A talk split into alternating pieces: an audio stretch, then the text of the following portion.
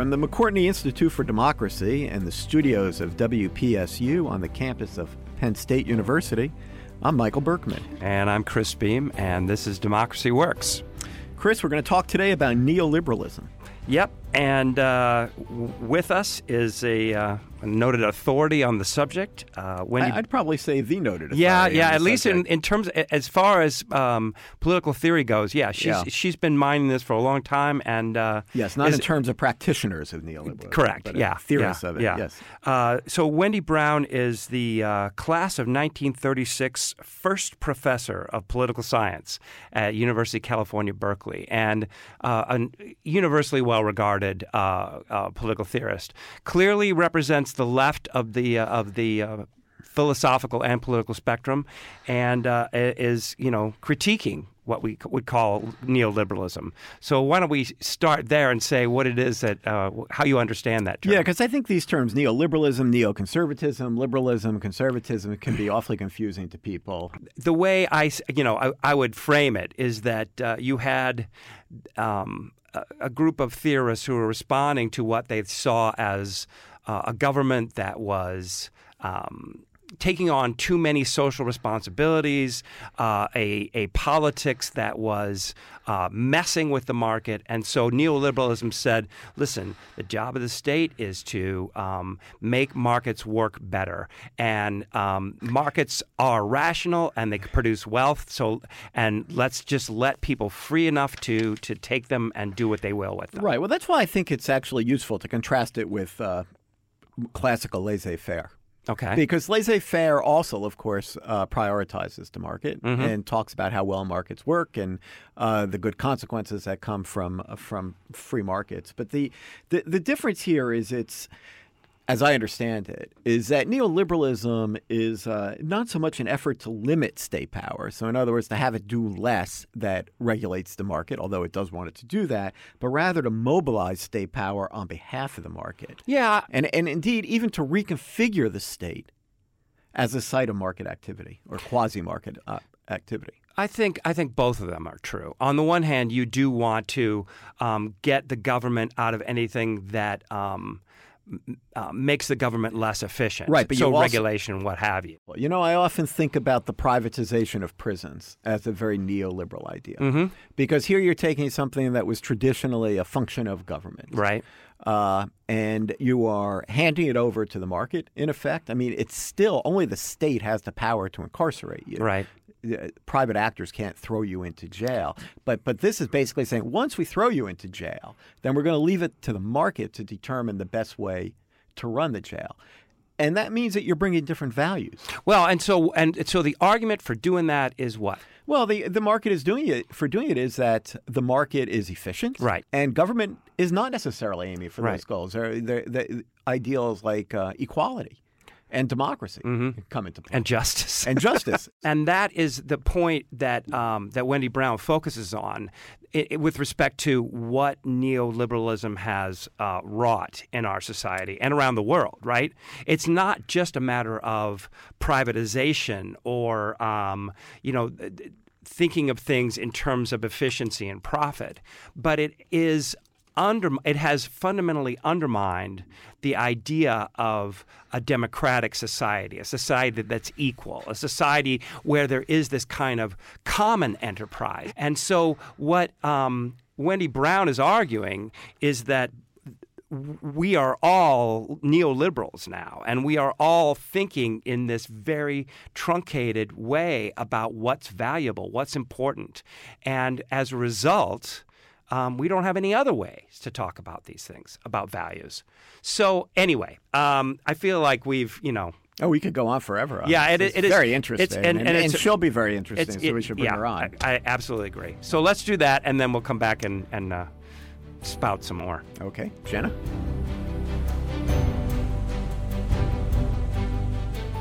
This is Jenna Spinelli here today with Wendy Brown. Wendy, thanks for joining us on Democracy Works. It's a pleasure to be here. Thanks for having me. So, we are going to talk all about neoliberalism today, and it's the subject of your two most recent books. And I thought it would be good to start, as we sometimes do on this show, with, with a definition. So, uh, how do you define neoliberalism, and, and what do you see as its relationship to democracy? It should be an easy question. Uh, if we were in Latin America, Africa, most parts of uh, Europe and South Asia, it would be an easy question. They're very familiar with neoliberalism as an undoing of social democracies and stripping out of welfare states, unleashing free trade, free markets, and so forth. Uh, North Americans are a little more bewildered by the term, and we don't have it as part of our everyday lexicon, although I think it's finally beginning to seep in. Um, but having said that, I also want to suggest that we understand it at a social and political level and not just an economic level. It certainly is all the things I just listed.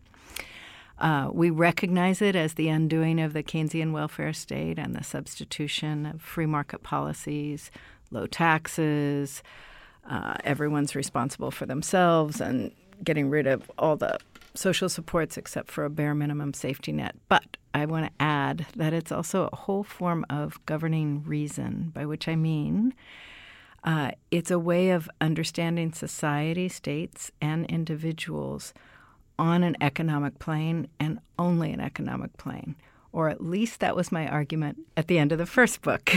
yeah, yeah, and you you talk in your your uh, forthcoming book about how some of your thinking has has changed yes. since then. So one of the things I felt compelled to understand with our hard right turn in the West over the last several years. Not just uh, Trump and Bolsonaro and Brexit and so forth, but also the more general um, uprising of a of a ethno nationalist and very patriarchal right political formation, one of the things I wanted to understand was what was the connection of that to neoliberalism. Well, one thing you can say is rising inequality and open borders produces rage about being at the bottom end of that inequality and also about immigrants. But there was something else on the horizon that I had never noticed, which is that the neoliberal scheme was not just to substitute markets for social policy, it was also to substitute traditional moral values for understandings of social justice and institutions of social justice. And so part of what we're experiencing now is what I call the kind of scorpion tail of neoliberalism, the the lashing out against the inequality, yes, but also the continued insistence that traditional morality, moral values, and traditions more generally, from white supremacy to patriarchal families, religion in the public sphere, that those are more appropriate governors of human conduct than any state mandated practices of equality or inclusion. Yeah, it it is interesting the the ways that the, the economic and the, the moral aspects kind of get mm-hmm. get entangled to, together. Where have they kind of been one and the same since the, the, the foundations of, of these types of theories, or did, did one kind of beget the other? So in the original neoliberal theories, um, most of your listeners will know names like uh, Friedman, Hayek. Less often do we know some of the others who go under a school called the Ordo Liberals, but Europeans really are familiar with them. Um, those those folks did argue for traditional morality as the necessary twin of free markets. They did not just believe you unleash markets, they also believe you unleash tradition more generally and let it substitute for state what they considered statism and and and and uh, state despotism of human conduct. But I think we all tended to see neoconservatism and traditionalism as a separate road from neoliberalism. And part of what I'm trying to do now is figure out whether those really were separate roads or, uh, as I suggest from the original architects, always intended uh, to be of a piece. The place you see this so clearly is in Thatcherism. Margaret Thatcher was just absolutely clear that you needed uh, strong traditional moral uh, values, especially a strong family. Uh, but so was Reagan, mm-hmm. very clear about that. And even a strong state and strong notions of authority and hierarchy uh, to be a part of the neoliberal program. And then, of course, phenomena like Bolsonaro Sure. in Brazil, where you see those things absolutely threaded Mm-hmm. together. He, he speaks of himself as eradicating socialism, by which he means both social justice and social welfare. Right. So thinking about uh, Reagan and Thatcher, so you, you mentioned before, uh, you know, Hayek and Friedman and some of these thinkers. How do these ideas make their way from kind of the annals of the academy Yeah. into the, the highest realms of public policy in the U.S. and the U.K. and well, Such a good perhaps- yeah. question, and and uh, I'll, I'll give one answer here, but it's one of the things that um, academics concerned with neoliberalism spend a lot of time arguing about. Um, look, I think the easiest way to understand it is that first there was a very serious economic crisis, often called a, a crisis of profitability in the 70s.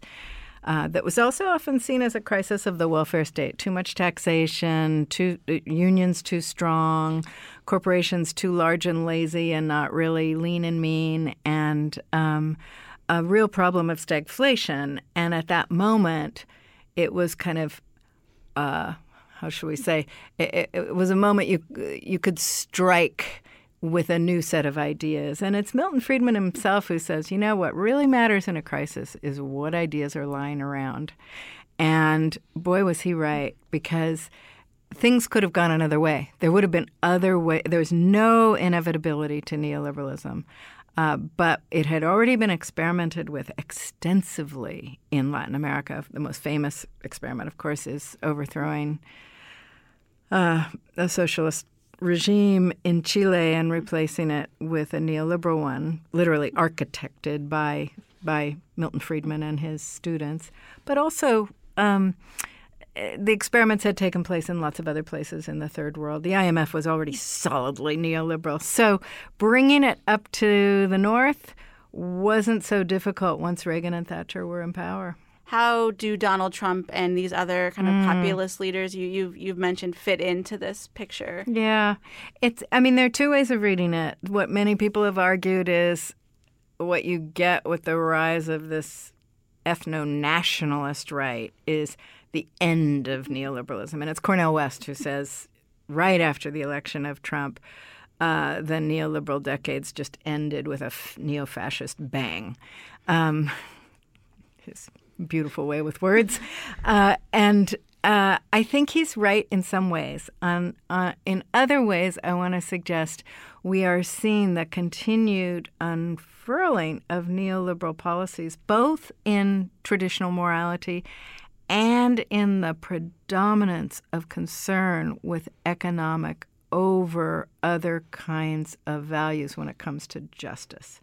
So, yes, there's some new elements that have been thrown into the scene, and I've also suggested in the second book I wrote on the subject that none of this is what the original neoliberals wanted. They wanted a smooth, pacified citizenry, basically divested of any democratic voice, with a state run, state tended free market economy where there was not plutocracy, where there was not oligarchy, and where above all there was not a mobilized mass. So some of this is a neoliberal effect that the neoliberals hadn't planned on, but some of it I want to suggest is also still neoliberalism in play. I'm a millennial. This has kind of always been the way the world has been Yeah. ever since I, I've, I've Right. grown up. So, uh, how do you think that you know younger generations, millennials, and you know Generation Z still to come, what are they going to to make of all this? On the one hand, it is kind of the only thing they've ever known, but I think that there there might be some sentiments that they are leaning you know they're they're embracing people like Alexandria Ocasio Cortez and people with very different ideas Yes. about about how how the the world should operate. So one of the things I'm struck by in your generation, um, the the sentient, political, lefty-leaning part of your generation, is that you all are faced with two things simultaneously. One, a, a, a- a lack of certainty that the Earth is going to last as long as your lifetime would require it to last to sustain you, and on the other hand, incredible precarity at every level. Uh, none of the guarantees of my generation, even at the working class level, of stable jobs, um, ability to educate and raise your children, and uh, ability to imagine a comfortable retirement and possibly, you know, decent home ownership, that's just gone. So what a what a world in which I mean it's a kind of schizophrenic subjectivity. Uh, you're mm. nodding, I think, um, that most of you have, um, but I think it's precisely the one from which rejection of capitalism, not even just the neoliberal term, but a rejection of capitalism and of the sluggish dinosaur-like pace of parliamentary or constitutional democracy that is now so deeply corrupted by uh, neoliberal money and corporate power. I, I, one of the things I see coming from your generation is the rejection of those two things as the necessary coordinates of the political and economic future. And I think all the hope rests there. Yeah. Um, I'm sorry that we bequeathed you this world. I think it's, it, I mean, it's it's an unforgivable thing for the boomer generation, so called, uh, that had all the sort of political latitude and social room in the world to make a better future, um, got got lazy or stupid at the moment of the neoliberal revolution and didn't stop it. Yeah. but here it is, and I do see both in the response to Ocasio Cortez and and obviously Bernie Sanders, but also the utter lack of what do we want to call it? Um, worry about the term socialism and uh, interest in working in kind of extra. Um, working politically, but not necessarily through the conventional institutions, um, seems to me to suggest something promising, if not absolutely hopeful. So I, I, have to say, I, I, thought a lot about David Frum when I was reading mm-hmm. your book. We, have had him on campus. He was actually mm-hmm. been on this show before, and he articulates a vision of democracy where it's about joining something. It's about kind of getting involved at the at the local level, yeah. and you're letting letting the markets play out, yeah. kind of how they play out, and you know, democracy really is more on this like much smaller scale. Yeah. What what Where it what doesn't do you make really of that? Hurt yeah. anything, yeah. And yeah, it doesn't, yeah. Yeah. Yeah. So there's nothing wrong with it in itself. Why I'm impatient with it as a way to. Um, redress either the gross inequality or the serious existential dangers that we face now is that it's basically saying go join something, go feel like you're part of something, but let the major powers that shape our lives run through markets which presumably run through no hands at all. We rather desperately need to get our hands on those powers. And um, it's not just that I want a higher level of democratized political and social power. I do than he does, but I also uh, think it's it's a, a, a kind of soporific. It's a kind of you know, go ahead and take this. Let this be your democratic playpen. Well, markets wreak hell. I'm not even just going to say havoc, but wreak hell on some of our most um, precious and precarious and and and vulnerable species and and domains and problems. And um, I, I, it won't do. Yeah. I, I'm, I, I do want to say, of course, there are m- many Democratic candidates today who say what we need to do is get control of markets again. It's not that we need to eliminate capitalism. We're not going all the way over with with Bernie and and with um, AOC to democratic socialism, but we're trying to, you know, get get some fairness back into the system and some control back into the system. I am not against that. I'm actually for anything other than our current conjuncture, but I um, think it's a little naive given globalization. Mm-hmm. The the danger we face today is that trying to control markets at the state level is just about impossible. You need to do something a little more than just imagine governing them because the finance in particular, but also most forms of production are dispersed around the globe. Sure. Yeah. I mean, we can think of examples like like um, higher education. You know, that's very very much consumer driven, or thinking of students as consumers mm. to you know privatizing prisons. And and I'm just wondering, like, are these things because there's been a generation or so of, of this thought? Is it almost past the point of no hmm. return where these systems are so ingrained that we're, we're not going to, to be able to to bring them back to what might be a more democratic model? I have two thoughts about that. One is it's really important to remember just what you said. It's just one generation. Keynesianism lasted for 50 years. No one thought it could be taken apart. It was here to stay. The question for the neoliberals was always to try to figure out how to keep it from getting worse, how to how to prevent the straight-on drive toward complete uh, socialism and keep some markets in the picture. So one generation is not a lot. The second thing I want to say is that we are obviously in a very serious political crisis. We've already talked about the crisis of climate change, but we're in an extreme political crisis where at not just the left and right edges, but left and right mainstreams now, um, the impatience with the with the current system and the belief that it's not serving people or the planet is very strong, and so um, it doesn't seem to me this is the moment to say, well, it's just so insedimented now. I don't see how we can turn it back. Look, so many privatizing fi- uh, endeavors have also failed. Look, look at the, for example, the the whole world of privatized higher education. People know that it actually has been largely a disaster, both for learning and for and for uh, generating job-ready, so-called. Um, outcomes for research. And then, of course, the proprietaries, the absolute for-profit schools, are nothing but a scandal. So, and and you know, we're some of the same stuff is now known about privatizing prisons. Um, you know, the the level of waste, but also the level of abuse and scandal is.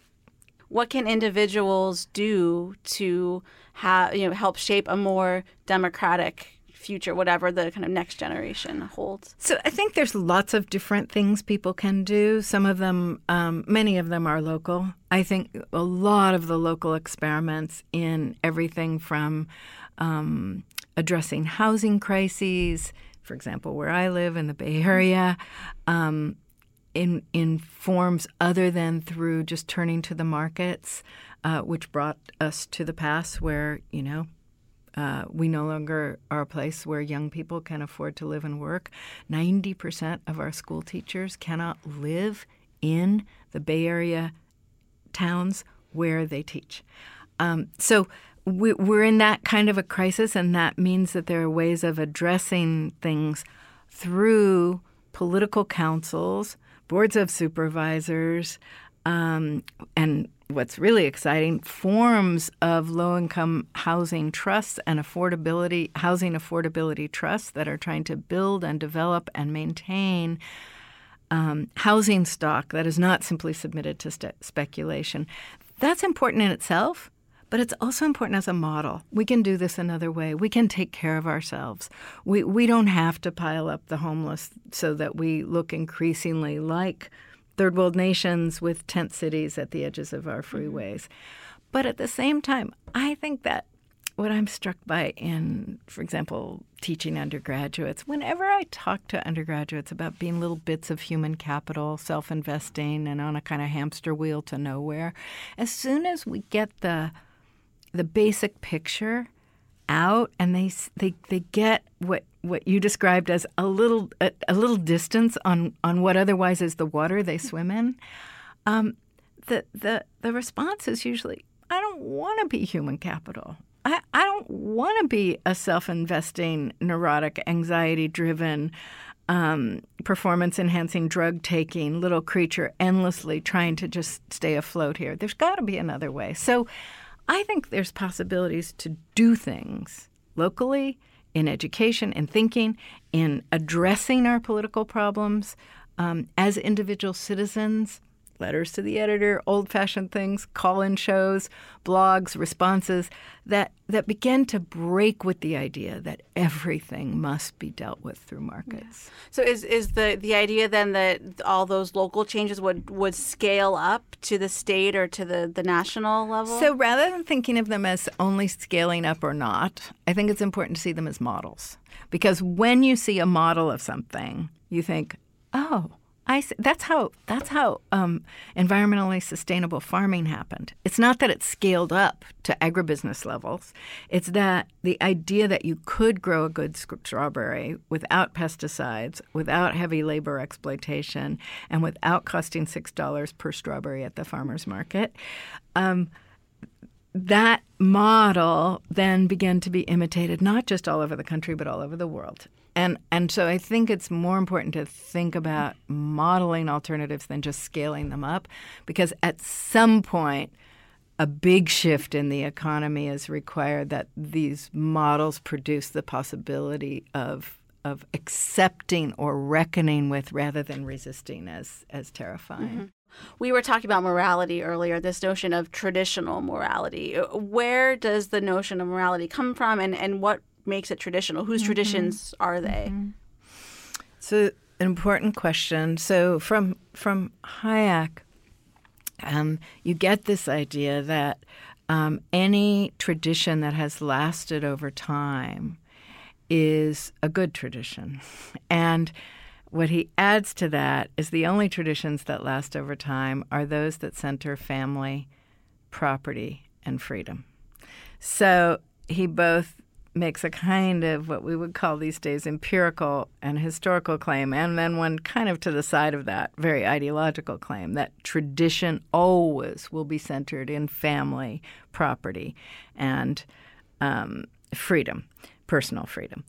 And he leaving him now to one side for a second, what what you get in this affirmation today of traditional morality, I think, is an expression or a concern to hang on to what's left of the privilege of a largely deprivileged, dethroned, deracinated, up, uprooted, uh, largely white group of people on um, in the Euro Atlantic, and now some of them in in Brazil and other parts of Latin America as well, who are hanging on to the idea of their supremacy or their anointing by God or their anointing by the nation uh, by their teeth. And I think what's important to see is the way tradition is serving a kind of supremacism, male supremacism, white supremacism, and nativism that has been eroded not just by social justice mandates, but by neoliberalism itself. It's what toppled uh, unions. It's what toppled good jobs in the North. And the neoliberals knew that that would happen. They knew if you set capital loose and you unburdened trade from tariffs and other barriers, that it, capital would go chasing the cheapest labor on the planet, and that would not be in the North. They knew it was going to devastate the, the stability and the security of a white working and middle class, and lo and behold, it did. What they didn't count on is that that white and working middle class would rise up clinging to its traditional values and scream politically, not just against social justice warriors, but also against the system that itself had dethroned them. If, as as you suggest, um, you know, democratic capitalism can't work because of of globalization, doesn't that then necessitate a more global solution or a global mm-hmm. answer to this problem? So here's where we're in a kind of interregnum between the global and the national. Mm-hmm. Um, and you know we feel it all the time that interregnum uh, where we are looking for certain kinds of solutions to problems like to climate change or even to international transnational migration. We're looking to global institutions and global enforcement to solve those problems. We're therefore looking to extremely anti-democratic uh, institutional solutions to dire problems. And I think we probably have to accept that that's what we're doing, even if we are relentlessly democratic in our souls and in other ways. On the other hand, we we are when we think about what to do f- in relationship to um, a neoliberalized global political economy, nothing is scarier, I think, than the idea of masters of the universe taking that in hand, which is what we have to some degree already in the IMF and the World Bank. And if we were to kind of step it up, what scares me about it is, first of all, even if it tilted in what we might call social or s- social democratic directions, it's hard to see where the democracy would be. And other than, you know, dem- democracy in the sense of more equality, but that's not all there is to democracy. But m- more worrisome to me is reiterating the very thing that happened in the 70s uh, with the um, new international economic order uh, coming from the South that was trying to say, wait, wait, you guys have stomped all over us for uh, a couple of centuries with colonialism and imperialism. Now you're about to unleash a, a global economic order. We need some adjustments ma- made in our favor and so that we can get on an equal playing field. If that happens, you're going to get global civil war.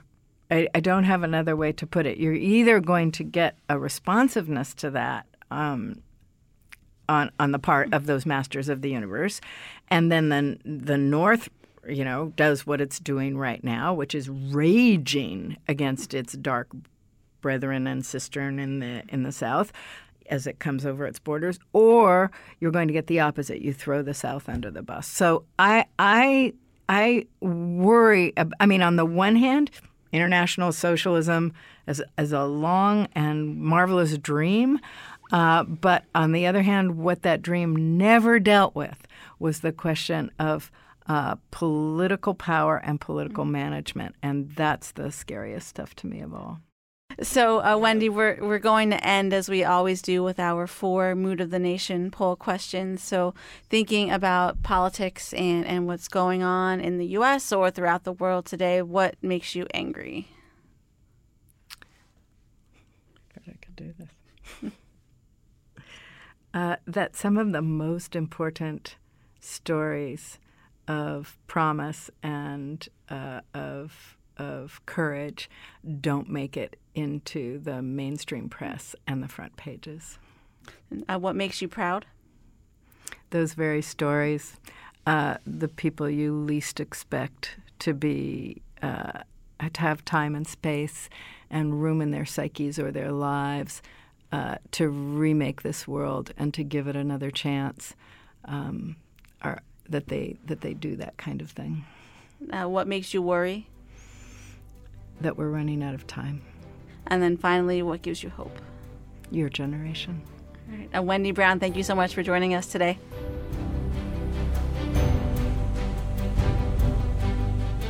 Well, that was very interesting and uh, terrific guest. I think she really does lay out, give you an idea at least of the complexity of the idea mm-hmm. of uh, neoliberalism. Well, and and it is a genuine contribution to something that I think you know we have tried to do with this podcast is just to give people a sense of what's going on right? Why is why is what's happening happening? And and the idea that you have to have some sense of that before you can know what to do about it right? And and uh, I, I think it's it's uh, in that sense irrespective of where you come down politically, it's a genuine contribution to our public debate. Yeah, and it's timely too because it's really striking how, and I, I know a lot of this is coming from, uh, well, it's coming from both sides actually. You know, a lot of the uh, campaign to date has been about uh, debating you know, sort of these big ideologies, socialism, capitalism. Uh, nobody talks about neoliberalism because if they haven't listened to our podcast, they don't really understand what it is. But, but you know, but socialism certainly. Right. You know, you you certainly have this idea, and and this is something that that she reflected on was that um, young people are looking at the world right now and they're looking at their own futures in it and uh, sensing a, a, kind of precariousness yeah. that we didn't experience at their age. And they're like, wait a minute, wait a minute, I didn't sign up for this. It does sort of, I, it does, you know, it, it, it, offers a way of thinking about the way uh, younger voters flock to Bernie Sanders. Yeah, it does. In 2016. Mm-hmm. It- it- not, you know, and it puzzled people. Really? They're all socialists? All these younger voters want socialism? And I don't know that that's really the case, so much as they know that the status quo, which we're defining as neoliberalism, is not okay. Right, and and uh, not the way they want to live. their it's not lives. working out for That's them. exactly what. That's Yeah. exactly what she was saying. I don't want to be just human capital, right? I I want to have a, uh, something more to my time on this earth than just being, you know, a profit maximizer, right? And um and so you They know, say that while recognizing the high degree of professionalization they require and all of that to succeed in today's Well, and you know, and uh, you know, it's it's also fair to say that she's at at Berkeley, which is you know. A public school, but as hard to get into as any school in the country.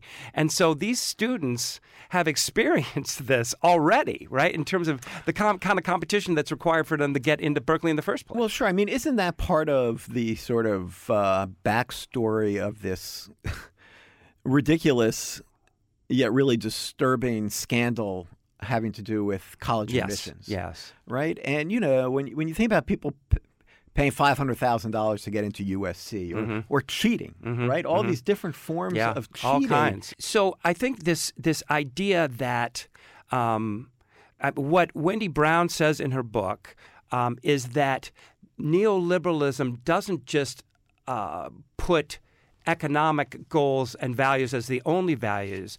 It um, undermines and denigrates any other values. Right. So conscience um, declines. The idea of other kinds of morality, fairness. It's if if this is a um, a fight or a competition in which um, you know winning is about making more money than the other person, then that's the way you evaluate your behavior. That's the way you evaluate your choices. You know, and really, you know, neoliberalism seems to be kind of traced back in the United States anyway to Ronald Reagan. Mm-hmm. It seems to be.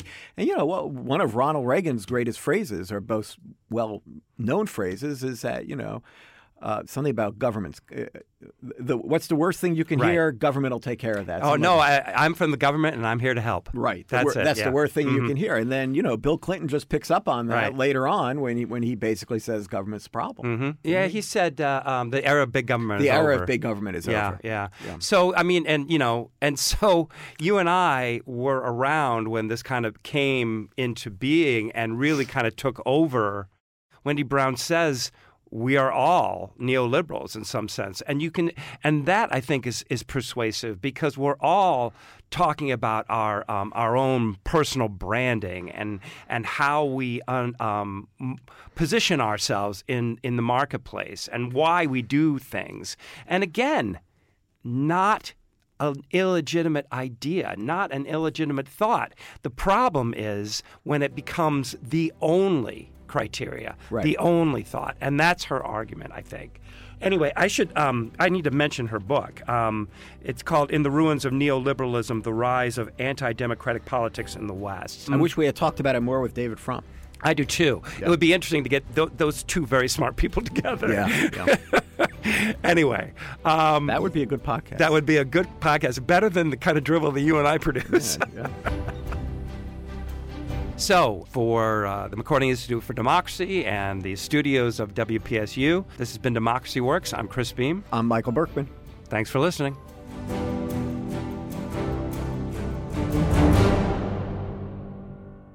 Democracy Works is produced by the McCourtney Institute for Democracy at Penn State and WPSU Penn State. Our hosts are Michael Berkman, Chris Beem, and me, Jenna Spinelli.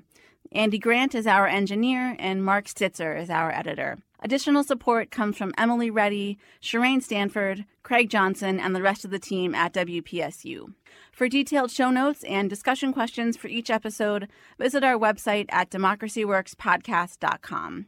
And if you like what you heard today, please consider rating or reviewing us wherever you listen to podcasts. Thanks for listening.